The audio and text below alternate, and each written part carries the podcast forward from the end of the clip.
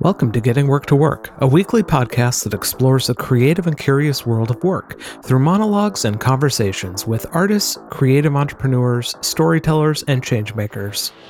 It's been a week full of reminders of past loves. At times, I was reliving distant memories from the pre pandemic days, and other times, seeing the echoes of dreams lost in the passage of time. From travel, chasing down photo opportunities in the desert of Arizona, and meeting my brother, to listening to everyday people telling stories about their lives and impacting the community through their service, I felt the rekindling fire of what I once loved to do. And it felt refreshing as I continue my creative journey into the future. What are the forgotten and forsaken loves you've left behind in your creative journey? Show notes and links to all the good stuff mentioned in this episode can be found at gwtw.co slash 598. It's been a week of story, and I want to tell you about some of the stuff that I experienced this week. The first thing that I did was I finally flew on an airplane after two years of not going anywhere. And I flew down to Arizona with my dad and I met my brother. And that's going to be another topic for another episode, but it was really cool to be able to go on a trip with my dad and meet uh, someone I hadn't met before. And as I, you know, flew, I had a lot on my mind.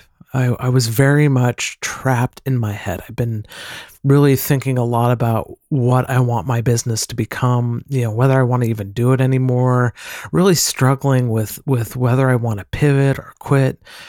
And as I you know, was going through, you know, these experiences, you know, my dad and I were driving around and he kept saying to me, you know, just let me know when you want me to pull over because I know how important it is for you to take pictures. And I had actually forgotten that. I mean, it's been a long time since I just went on a photo walk or or went out just to take pictures. And earlier in my career, it was something that I really wanted to do. I wanted to be a photographer. I wanted to take pictures. And I had forgotten about it just through all of the things that I've done over the last 20 years of my my career. And in a lot of ways, it was echoes of a trip that my dad and family went on in 20 in 2000, 22 years ago to Israel. And I was taking photos all the time with a disposable camera. I have a much better camera now in the moment, I didn't really think much of it. It wasn't until I got home that I realized just how much he had seen in, in my desire to take pictures early on. And he wanted me to have that experience now. And so we were just driving around.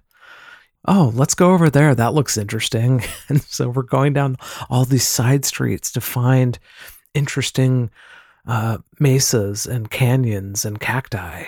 And it was great.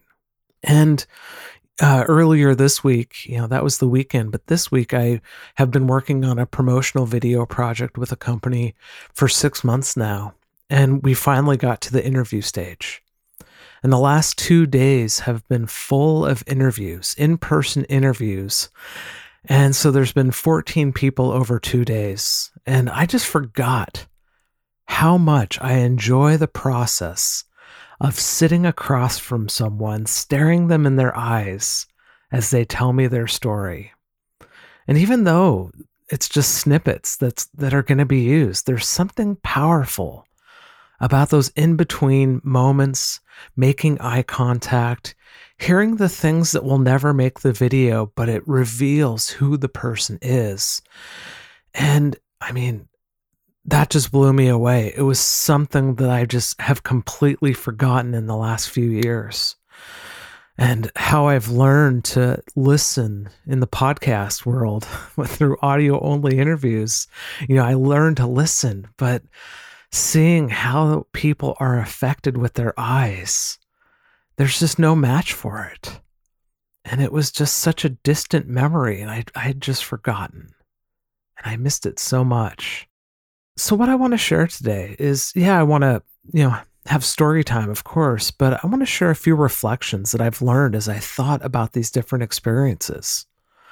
And the first thing that I learned was, you know, the forgotten loves, those things that we wanted to be or, or do when we were younger. For me, things like photography and being a musician, when we come back to those and when they reveal themselves, it's almost like they, they show us an invisible portion of our life's spectrum of passion and purpose. And I think when we're immersed in the grime, in the muck, in the pain of life, it can be really hard.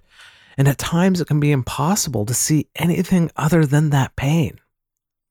And so when we when we see these lost loves just come out of the blue, it's almost like we can see again. That the love and the passion get us unstuck and out of our own heads. Because by going on this trip, I was able to get out of my head. I was able to get some distance from some of the struggle that I was going through. And it was beautiful. I was able to come back, maybe not energized, but I was able to see paths forward that I couldn't see before. But I also saw just those those faint echoes of another time, and I loved it. And another thing that I realized is like as I was taking photos and and you know playing around with exposure on my phone by re-exploring those forgotten loves I wasn't on the clock. I wasn't there was no expectation of me to be perfect or or my best. I didn't have to be certain. I could just delete the photo if I didn't like it.